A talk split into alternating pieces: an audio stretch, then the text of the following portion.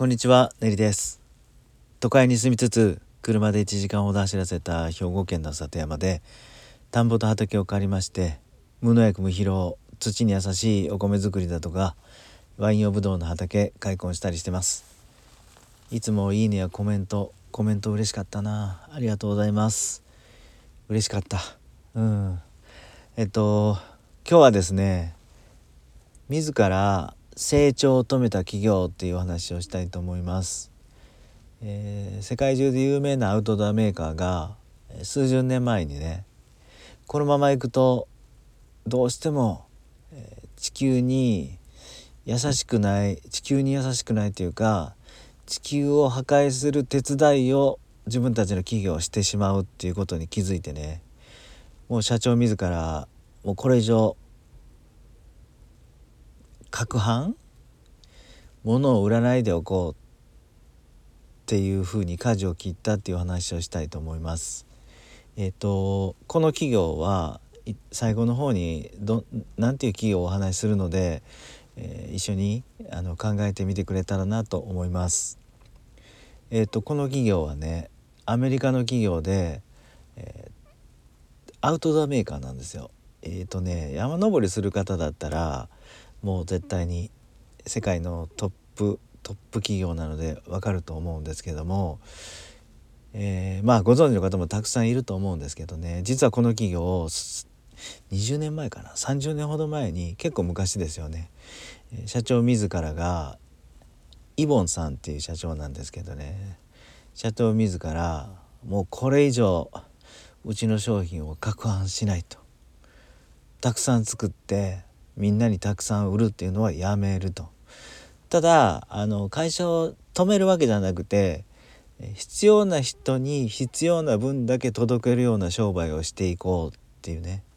そういうふうに舵を切ったんです。えっとこの社長はちょっとおかしいおかしいっていうか面白いことをする方でもともとは、え登山家だったようですね。でこの会社も今アウトドアメーカーアパレルメーカーなんですけど今そのスタートラインはですねなんかあの僕よく知らないんですけどあの山登りのロープをつなげる何ですかねタグ、うん、ピッケル？ピッケルじゃないか。確かそういう道具小さな道具を作ってた手作りしてて、えー、売ってたメーカーのようです。ただこれが地球に優しいっていうイメージのあとアパレルを売り出してまあ詳しくはまた別の機会に話せたらいいなと思うんですけどそれで世界中で有名になったと。でまああの持続可能な自然環境に優しいえ、人たちがそういう活動家たちがこぞって着るようなアパレルメーカーにも今なってるんでね、えー、今でも超有名なんですけどこの2 3 0年前に社長が、あのー、ちょっと思い立ってね、まあ、このまま自分の会社がね、工場で物を作り続けていくと地球の環境を壊してるなと、うん、これってやっぱり資本主義の限界ですよね。売れば売るほど地球を傷めていく作れば作るほど未来を短くしていくっていう考えに気づいたようです。でこれ役員の人をねなんとあのアウトドアが好きだったもんですから社長自身で役員も従業員もみんなサーフィンしたり、えー、釣りしたり山登りする人たちの集まりなのでまずまあ役員会議っていうかその役員たちと一緒に釣りに行ったそうですね。フライフィッシングに行ったんだったっけな。でそこで釣りをしながら急にねこのイボン社長は役員さんに言ったそうです。もうこれ以上攪拌するのやめると。まあ役員は役員でびっくりしますよね。よくよく話を聞いていくともうこのままいったら地球に地球環境に非常にまずいと、まあ、そういうことでうちは、まあ、できるだけまあリサイクルというか新しいものを売ってもそれをずっと長く着てもらうようなサービスもやりつつうん、ちゃんとしたものをちゃんとした人に届ける。なので販売店の店員さんたちにもねいろんなものをお客さんに売るというよりも極端に言うとうちの商品ちょっと買わないでくださいこれ以上。って言わしめたようです。最初もうびっくりしてひっくり返った従業員たちは抵抗はあったんですけどまあ少なからず賛同があった人たちがまず率先してやったと、うん、みんな心配してたようですけど実はこれこれをやりだして蓋を開けてみるとですねあの利益は上がったようですねやっぱり。うん、いやまあやり方も良かったのかもわからないんですけどある程度しっかり理念を持って、えー、各販売れば売るほどいいとか、えー、売り上げを上げれば上げるだけでそれでいいっていうんではなしにえっとね ちゃんと地面に向き合って、えー、将来に向き合って活動していった会社がですねあの結局はユーザーに支持されたと。実際今でも他のアウトドアアパレルメーカーから比べるとまあ2割3割高いんですよね値段が。まあそれだけ商品がいいとか、えー、それだけ従業員安く使ってなかったり工場のパートのおばちゃんとかをにしっかり給料上げてるからだとは思うんですけどまあそれでもしっかりブランドは確立されてねうん売れてますと。僕はこれ何を思ったかっていうと目の前の売り上げだけ見ていったら結局10年20年先のこと考えたらちょっとしんどくなるなって思ったんですよね。